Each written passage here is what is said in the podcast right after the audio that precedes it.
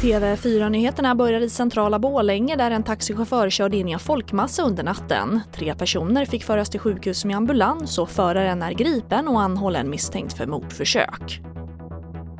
Och coronakrisen har slagit hårt mot skohandeln som kämpar mot kraftigt minskad försäljning. Och nu kräver organisationen Svensk Handel att regeringen stoppar den nya skatten på kemikalier i kläder och skor för att rädda butikerna under pandemin.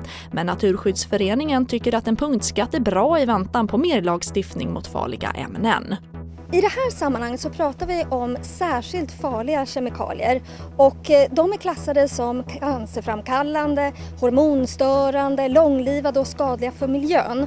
Så det här är ämnen som vi som samhälle verkligen vill fasa ut och minska spridningen av. Och det sa Therese Jakobsson, chef på Naturskyddsföreningen.